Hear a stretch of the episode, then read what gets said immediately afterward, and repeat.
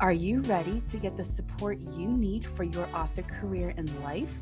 Join international indie bestseller Angela J. Ford and fantasy author Stephanie Wabwa as they talk all things writing, publishing, and the real life of an indie author. Welcome to the Indie Author Lifestyle Show.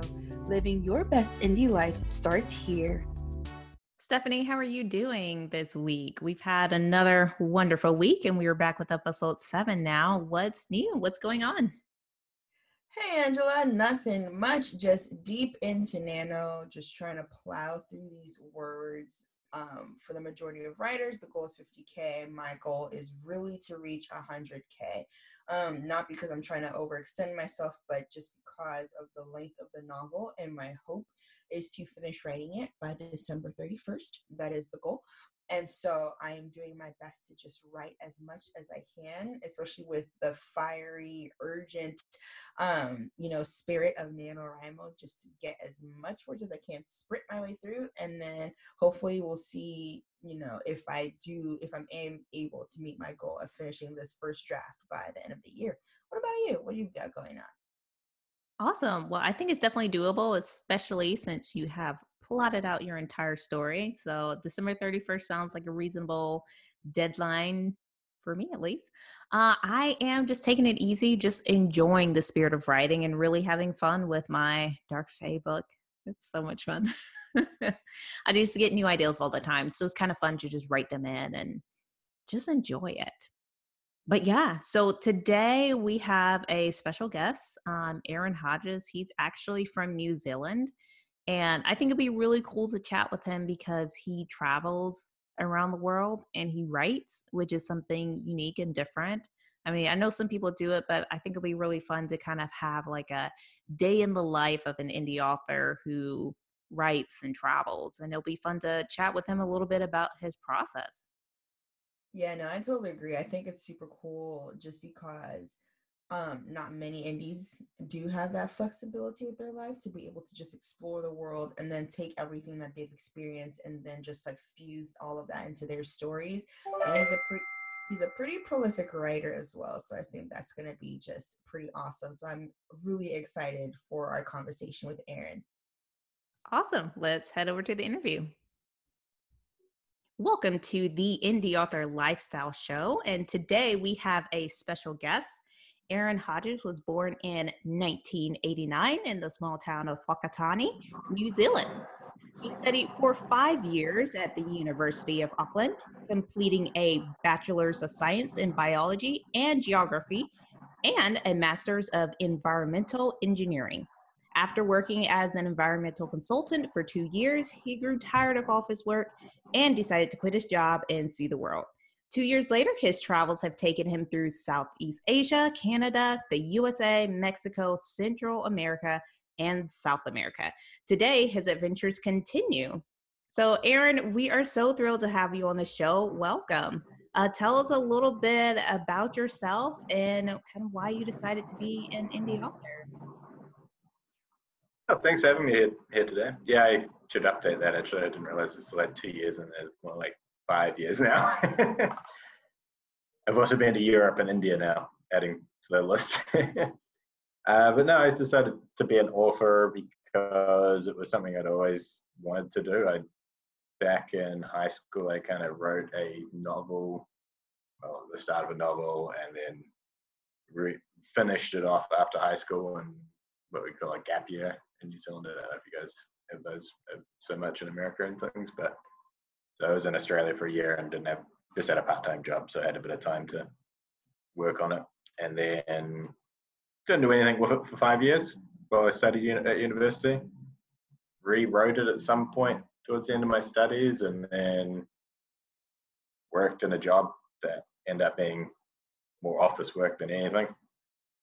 So then I, in the end, I just decided to quit and go see some of the world. If that was going to be what I was going to do, I may as well see some of the world first. And then one day I just picked up that old book and thought, oh, this isn't too bad. I did some more work, and I did some more work on it while I was traveling around, and then finally published it almost four years ago now. And it did pretty well. So I was, oh, I'll keep doing this. Wow, that's awesome. Uh, what was the first, what was the name of that book? Uh, that was Stormwielder, the first book I wrote. It was like, uh, it's an epic fantasy as well. Still kept mostly to that genre, but it was this book about a boy that had magic he couldn't control in the sort of medieval world that I created. Mm-hmm. This sounds really cool. Um, yeah, that's awesome. And how many books have you written to date now? Uh, I've just today actually published my twelfth book. So the my finished off my fourth series. Congratulations. And I just have a question. So, you know, you said you started touring, you know, started exploring the world, and then you kind of just decided to hop in this book, right? So what made you publish it by yourself? Like, instead of saying, let me just query some agents, let me go the traditional route and get this in a publishing house, what made you say, you know, I'll just do it myself? Uh, well, I'd kind of done that a little bit, I guess, over the years. I think during university, I'd submitted to the, and then I ran, what was the Amazon break, the Amazon Breakthrough Novel Awards. I'd submitted to that a couple of times, and I think it, when I was younger, I had sent it into a couple of, of publishers and things, and never got anywhere with it. And it was more of just, even just the fact I put it on as an ebook was almost like a afterthought, because I set it up on CreateSpace, and then it said, like, do you want to set it up as an ebook? And I was like, oh, I didn't think about that. I was only thinking about paperbacks. Because, of course, like New Zealand, we're a little bit behind here, and we don't have that much. It didn't, especially not five years ago, didn't have that much influence from Kindle and things. It's getting bigger now, but so, so yeah, I ended up going over to K D P and checking out the terms and conditions there. I was like, oh, I might as well give it a go. Like, I just didn't really think I could get anywhere with the traditional route, because I'd never gotten anywhere in the past, I guess. Nice. And even though the indie route, of course, is for you, would you maybe suggest the trad? Do you think that you would ever be in a place where you would suggest the trad route for someone else, or you would highly just encourage strictly the indie route for, you know, up and coming authors? Uh, I guess these days it's a bit of a misnomer. It depends. Like, definitely depends on genre. I think there's certain genres that are definitely more, have more opportunity the traditional route, like more literature novels and things. Certainly I'd be looking at a traditional publisher. The fantasy, I think at the moment the the indie in indie market is becoming quite saturated a lot with a lot of different authors, and it has become a lot more difficult to be making an income now, especially if you're a new author with no books, no back catalog that can help support you each time you release, sort of thing. So I know a few newer authors that have struggled to break into the market, but at the same time, I'm not sure much has changed in traditional publishing. In fact, it may have been worse with the fact that you have, I've, I've heard of traditional authors having to spend money on their own marketing when they're making ten, twenty percent royalties. I mean, I don't know how they could possibly make a profit doing that. So it's, yeah. I think if you've got a really good book, like I think uh, someone like Cal Cade, he published the indie route and then got so many, his books did so well that a publisher actually picked him up, I think, in the end, and he's a traditionally published author now. Yeah, that's super awesome. And so I'm just wondering, as someone who is this world traveler, do you ever find that through your travels that kind of influences um, your stories and how you write, what you write, like what you put in them? Yeah, I think for starters, a lot of my descriptions I, I took complete sheet and just describe things that I've visited in real life and places I've visited in real life. I know I went was I spent six months in Europe last year, and that helped a lot with some of my cities and using the history of different cities in Europe to influence the cities in my books. And also just the amount of experiences. I mean, I've been living in Buenos Aires for six months. I haven't had haven't been going out and having quite as many adventures this, this year, but I mean, in the past, the different people you meet, the different places you visit, the different activities you do, have certainly added to my books at least. And whatever is happening in my life at the time, even I feel find tends to influence my writing and the direction my characters take. Yeah, that's amazing. And as someone who would like to travel the world, um, what kind of, how did you get started? Because I know a lot of people have concerns where they're thinking, okay, I have, where's my revenue going to come from? I need to make money while I travel. How do you kind of handle that or, or balance that? Or is that not even really a concern? Um, and I sort of cheated in the start because I'd had my job for two years and saved money. So, and I went to Southeast Asia, which was literally so cheap you can survive there on, uh, in hostels and living a pretty good life, like eating out every day, getting a massage a couple of times a week on like a thousand dollars a month. So if you got a bit of money saved, Southeast Asia is definitely the place to start if you want. And then I sort of branched out. I lived in Canada for a while. I stayed with my great uncle, worked at a hotel a bit and things. So it sort of, I know a lot of people now teach English online even. So there's a lot of different ways to bring in income once you need to. But I think at the start, it's just great to be able to have that freedom when you first quit your job and go. Like when I first quit my job and went to travel to Southeast Asia, it was like amazing. It was like first time in my life I didn't have uh, school to go back to, a job to go back to, or anything in my life that required me that I had to be worrying about after this trip was done. So that was quite a freeing experience, and I could find my own way and decide what I really wanted to do. Yeah, that that's amazing. I haven't been writing. Oh, that's even more perfect. No, that's incredible and really smart about how you saved and had that savings and went to a place where it wasn't going to take all of your savings. But I've heard a lot of good things about uh, Southeast Asia, so that that's incredible. And then with the writing, do you use, um, do you have multiple sources of, of income, or is like the writing the main thing, or does it really just kind of depend on where you're going and where you're traveling to? For the most part, it's my writing. I've, I've got a few little investments back home with family and things, but no, most of my money comes from writing still these days. So it's been since the very, since that very first book, and it's gone up and down, but I've, I've still got savings to fall back on when the income is less, but in general it's been enough to keep me going and even save more money over the last four years, especially since I like living in Buenos Aires is a lot cheaper than living in New Zealand, if I'm honest.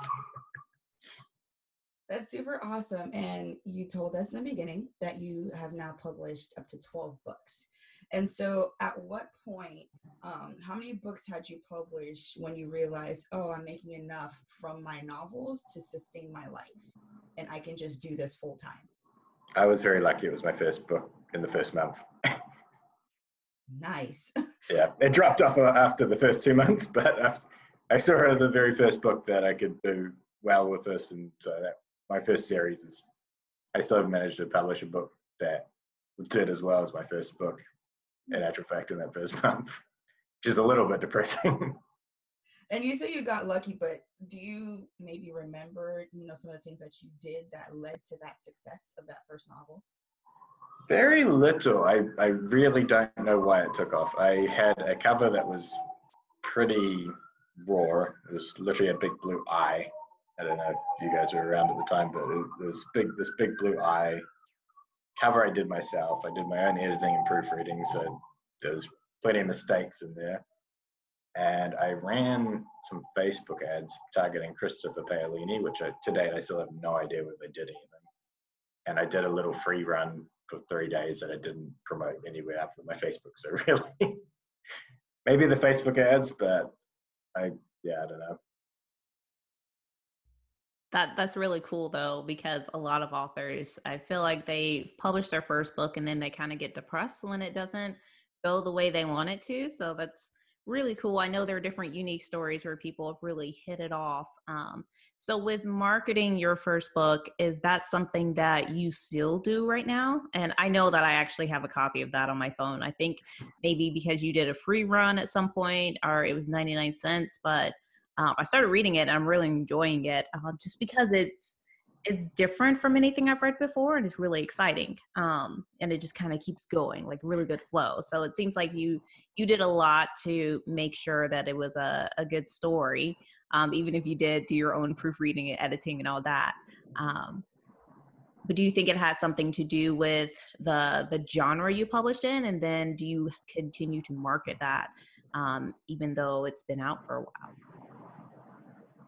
Yeah, I think it was at the time the epic fantasy genre had very few indie books in it. I think that was probably something that helped a lot, because it was there's very much a lot of epic fantasy readers out there, but they're used to getting their books for traditional prices. So I think that was a very big bone that they could, that there was, there was this book, this book that was cheaper.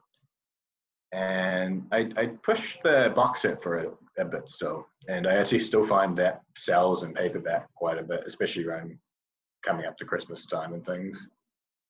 And because all my series, all my fantasy series at least are connected, I still find people read back. And well, I, if I push the new books, my new books, I get back readers, go, new readers going back to the older series and things, which is kind of the idea. It hasn't been quite as good this year, this with this new latest series as my last one, but still, still, still helps a little bit.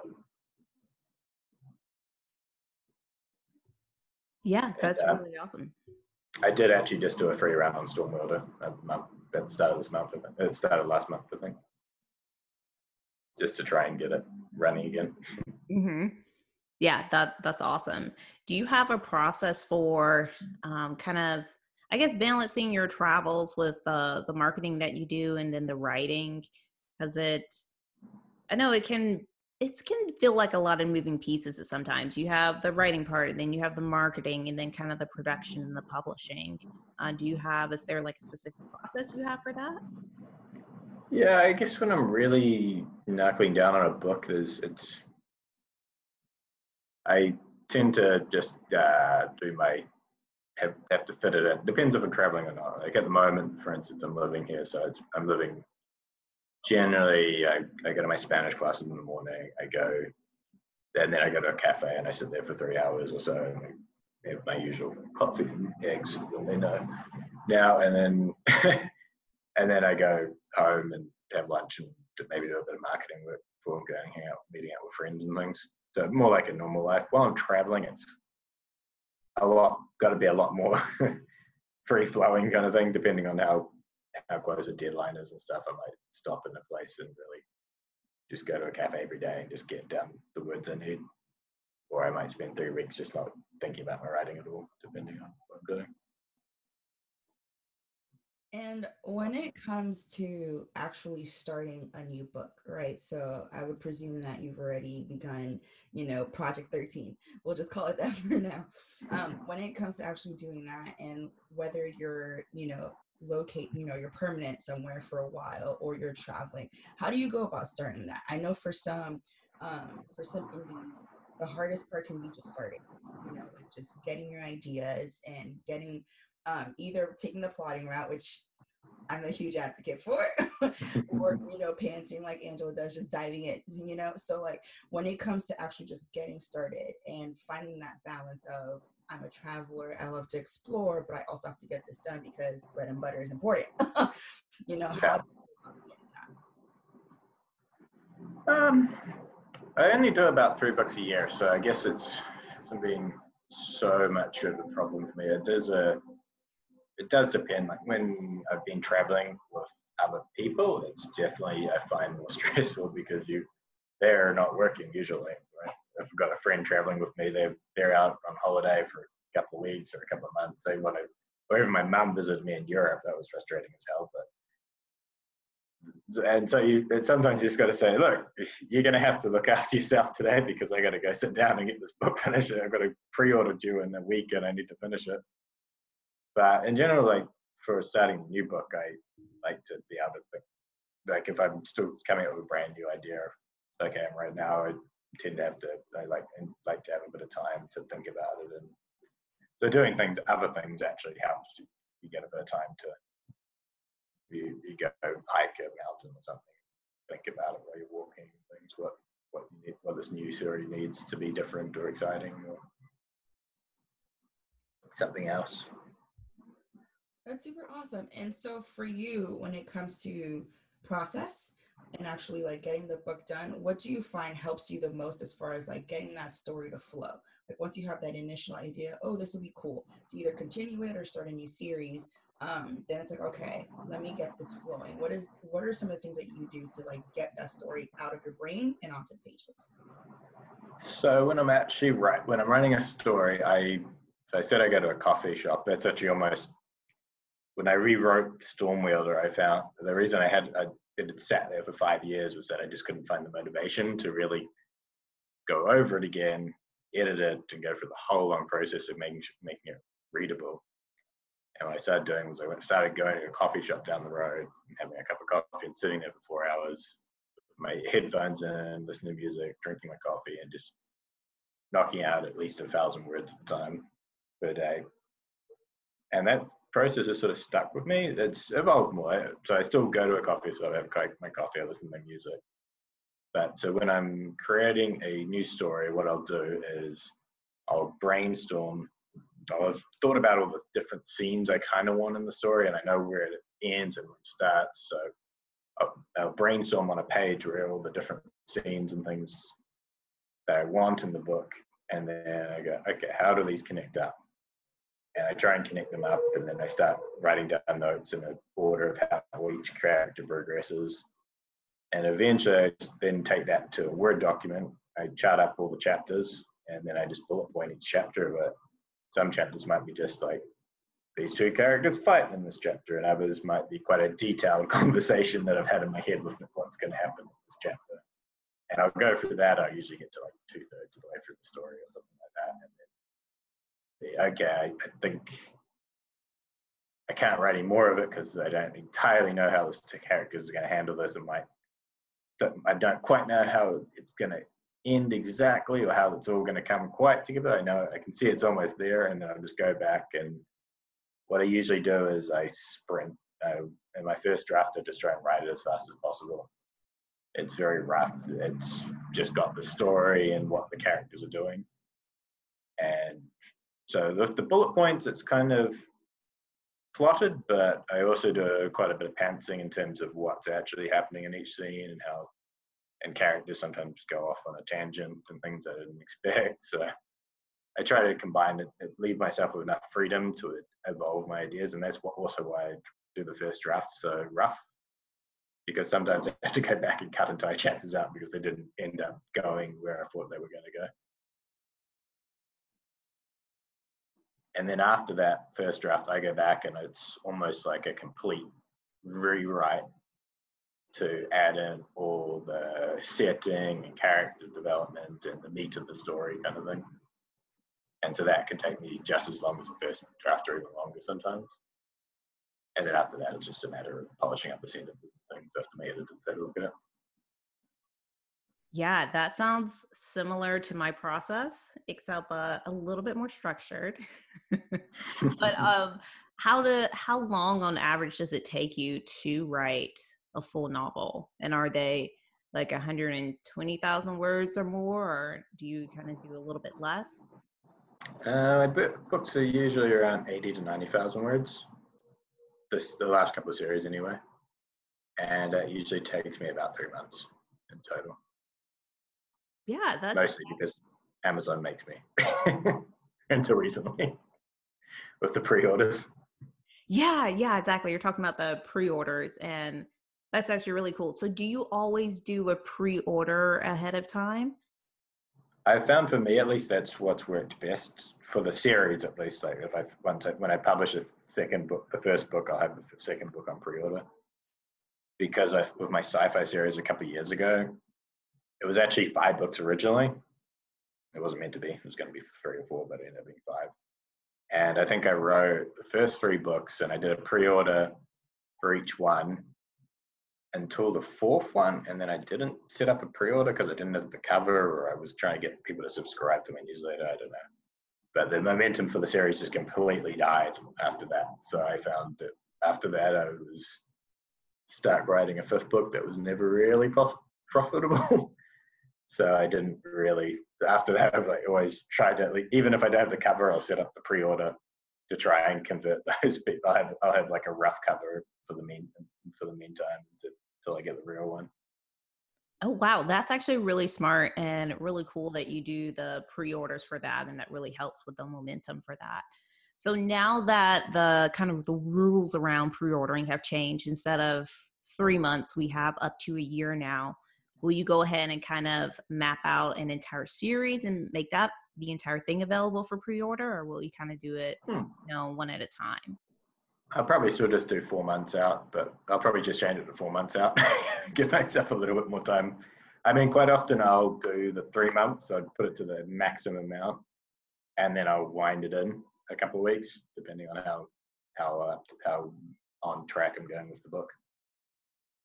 Yeah, yeah, that makes a lot of sense. Um, and I really like that you use pre-orders kind of as your deadline, because I've heard a lot of writers talk about how they really struggle sometimes when it comes to finishing a novel, because we're we're self-published. Like, the timelines are our own. And so if I say, hey, I'm going to finish this next month, and then I actually don't, it's okay.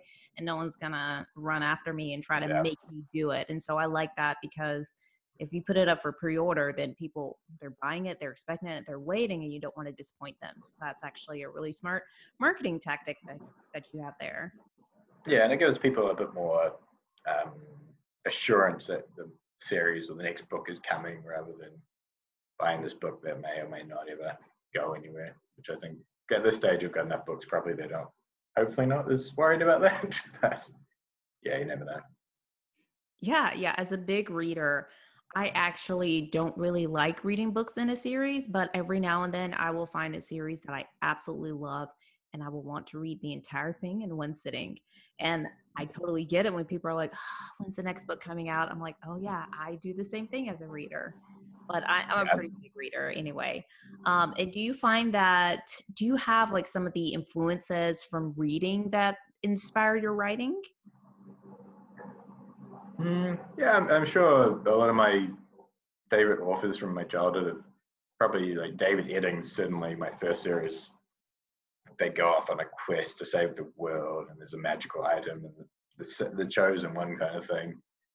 That at least inspired the, st- the first two chapters, and I twisted around because I'm a cruel person. But, but so yeah, and and other writers like David Gemmell, I love his characters and his heroic characters and philosophy that he brings into his books. So I, I find I enjoy doing that with some of my characters as well. And Ian Irvine, he's an Australian author with a very good history of his his worlds are incredible. Like his he spent, um, I think it was his name. Okay, just had a pop up. um, yeah, he spent like thirty, twenty, thirty years while he was a marine scientist developing this world, and his, he made a map the size of his door of just all the detailed parts of his world, and a couple of thousand years of history. And like, it's, it's quite an incredible, quite an incredible series, but. So I don't go that far, but I, I like to think about all those sort of things and think, what would Ian Irvine do? Yeah. That is super cool. And I would want to know, as far as like audience wise, because we were talking about, you know, our audience, um, what do you find is the best way to like connect with them, right? You know, just keeping them engaged, keeping them primed, like I'm waiting for the next one, you know, um, what do you find establishes that reader loyalty for you and your brand? Uh, could you tell me? I'm not sure. I haven't I haven't figured that one out myself either. I try and use Facebook and Instagram. I have a weekly newsletter I send out, and I, I feel I connect with readers a bit on that. I've never gotten to the point where I've had readers debating and discussing discussing my books on my Facebook or anything like that, unfortunately. Which I'd love, because I'd love to talk about with my I like to talk about with my with people about my books, but I never get to, because not many people I know I've personally read them. But other than, yeah, I think my newsletter is probably the best way I get my readers engaged and keep coming back for more. And speaking of newsletters, do you find that it's um, something essential? You know, because I know like we, um, we at Indie Author Lifestyle, we like to talk about just the different building blocks of being a successful indie author. And list building is one of those, right? And so, but not everybody feels the way about list building. You know, some people feel like they can get rid of it altogether, and if they just have like a community, then they're fine. Um, some people feel that they don't need social media at all. As long as if they have a list, they're perfectly fine. So where do you find yourself in that spectrum as far as like list building or just um, a platform to have access to your reader?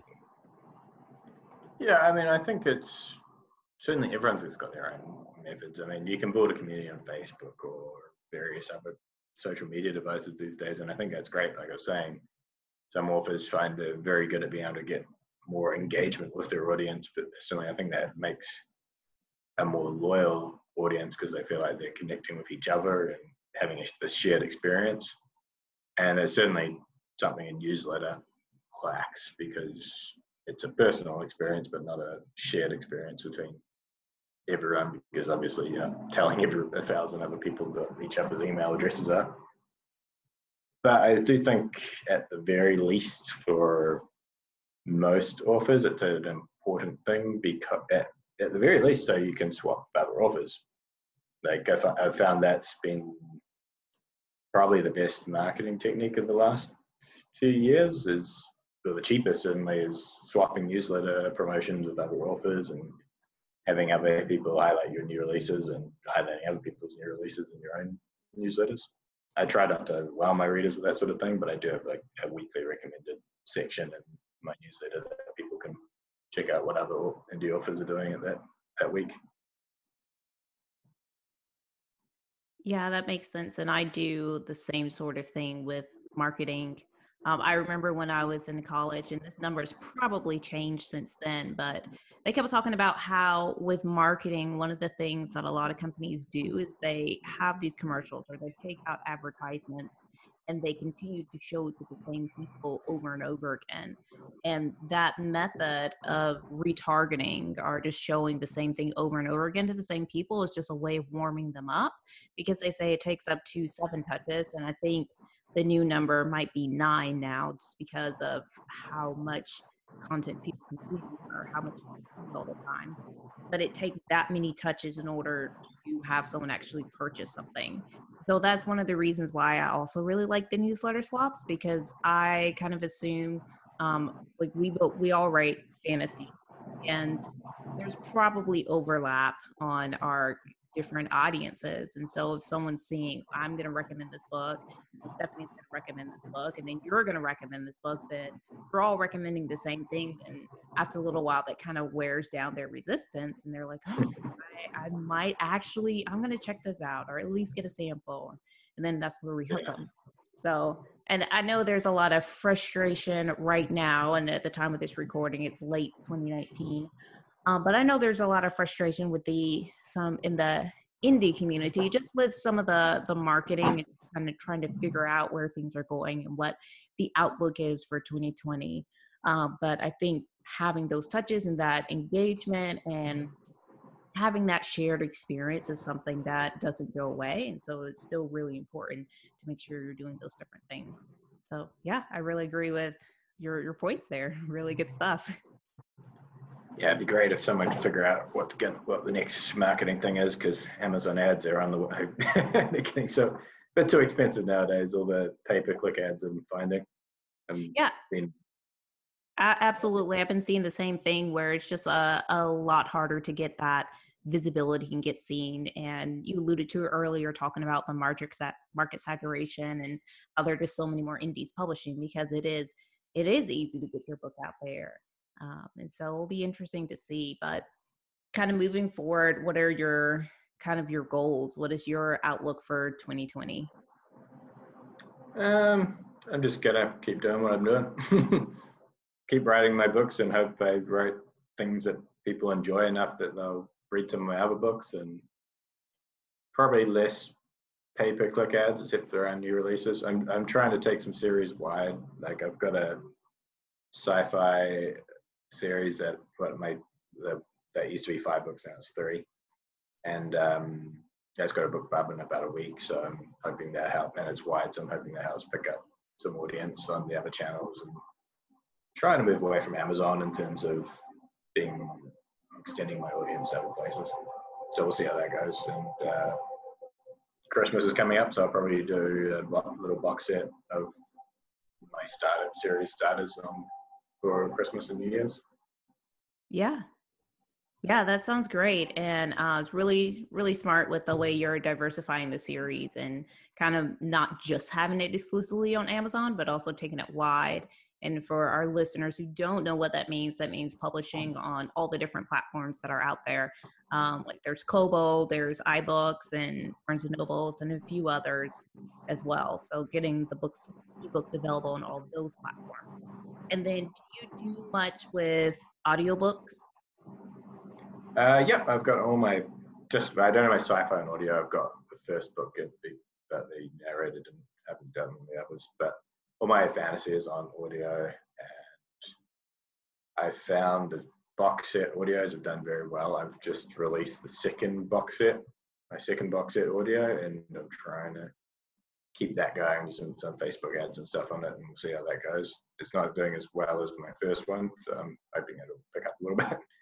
And uh, and my narrator is doing the later season, is season the my books from this year as well now, so. We've just finished the first one, and he's going to do the second one, in, I think, in January or something. I, I I do. I have a guy that does royalty share. He's actually done all my fantasy audiobooks since right since the start. I got him. He's quite a good narrator, who I got through a um, that first book was just magic. It, it got offered a Amazon uh, Audible scholarship kind of thing. I don't know if they still do them anymore, but. Basically, they I had to do royalty share, and then Amazon paid whatever narrator I selected a thousand dollars as well as the royalty share. So that's how I got this guy involved in the project, and then he's continued doing it when he's got spare time around his other audiobooks ever since. Wow, that's really cool. And then, yeah.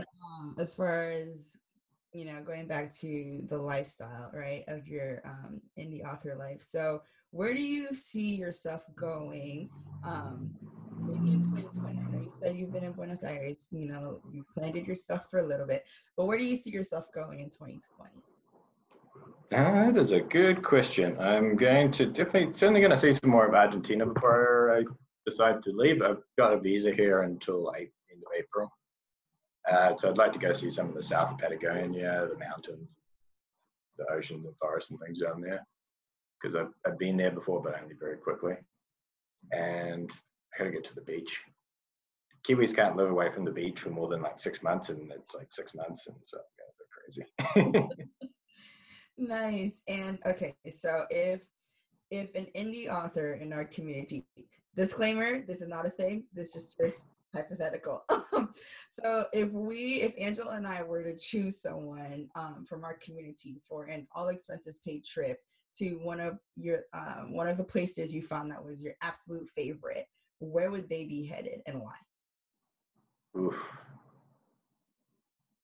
Just because it's probably a bit, I've got two favorite countries, but I'll go with this one. I would pick Guatemala if you're talking a country that you really want to explore, especially for an author, a large range of terrains. I could pick New Zealand as well, but it's too obvious. But yeah, Guatemala, they've got some amazing history there with the Mayans. There's ancient temples and ruins that you can see in the middle of the jungle. So they've got pyramids in the middle of the jungle where you get to the top of them, and all you can see from all, all around is just jungle in all directions. They've got some beautiful beaches on the Pacific coast, and uh, nice, and a little bit on the Caribbean as well. They've got volcanoes. In fact, you can hike up a volcano and camp overnight. It's called Volcán Acatenango. And camp, you camp there overnight, and then straight across from you is another volcano called Volcán Fuego that erupts about every twenty minutes. So you can actually see lava. Like, during the day, it just looks like smoke coming up. Once it gets dark, it's bright red lava coming out of the top of it. It's absolutely incredible. And then there's the lakes and the cities, the, the beautiful place. Lots of different and very varied landscapes and interesting people as well. That sounds absolutely amazing. Um, maybe I should vote for myself to be able to win. It's certainly an underrated country. It's the tourism there is, industry is really packed. Picking up. They've got a great backpacker um, network of really cool hostels and things around the country. A lot of them you don't even aren't even advertised that much online. You have to go to their app. You have to know about them to know to know that they're almost, but you get, there's so much word of mouth there between the top, between the backpackers that they uh, can get away with that. And like there's one in a little town called Flores, and it's on the island in the middle of the lake. It's actually where you go, where you stay when you go to the temples. And uh, I can't remember the name of the hostel now, but it's not on booking dot com or Hostelworld or anything like that, but it's the only place backpackers stay on that, in that town. And because the towns on either side of it that you go to it from, everyone in the backpackers will tell you about those places. That place is like, you got to stay there. That's amazing. And it sounds like such a rich life that you have, just being able to travel and then write and just all those amazing experiences that you have, that I'm sure that adds to your writing and also with your character development, because you aren't staying stagnant at all. Um, and it sounds like you have a great structure down for your writing process, and you're a successful indie author, and it's really cool to hear your story. And so before we leave, I'd love to know, is there anything else you want to share with our listeners or anything that we forgot to bring up that you would like to mention? Um, I think my number one advice for any aspiring authors out there is always finish your book. Don't worry about all the rest, all the other stuff. There's something that you'll learn with time, but the main thing if you want to be an author is, and the hardest thing I struggled with, I mean, I told you about how I wrote this book in high school and didn't publish it until ten years later. So the, the first thing to do is finish that book that you've been, had that idea on that you want to write. Yeah, I absolutely love that. And so we'll include links to your website and some of the, the things that you mentioned during the show in the show notes. And that will be indie author lifestyle dot com forward slash zero zero seven. And Aaron, thanks so much for coming on the show. And we're so glad to have you. Yeah, thanks, guys. Absolutely. Thank you for coming on. The journey to becoming a full-time author on your own terms doesn't have to be lonely or hard. We have an awesome community where we chat daily, write together, and motivate each other. To be part of this vibrant community of indie authors living their best bookish life on their own terms, go to indie author lifestyle dot com forward slash inner circle for more information. If you enjoyed today's episode, we'd love to hear more from you. Leaving a rating or a review helps us to create more great content like this. Be sure to rate this episode and subscribe to the show. Thanks for listening to the Indie Author Lifestyle Show. See you inside the community.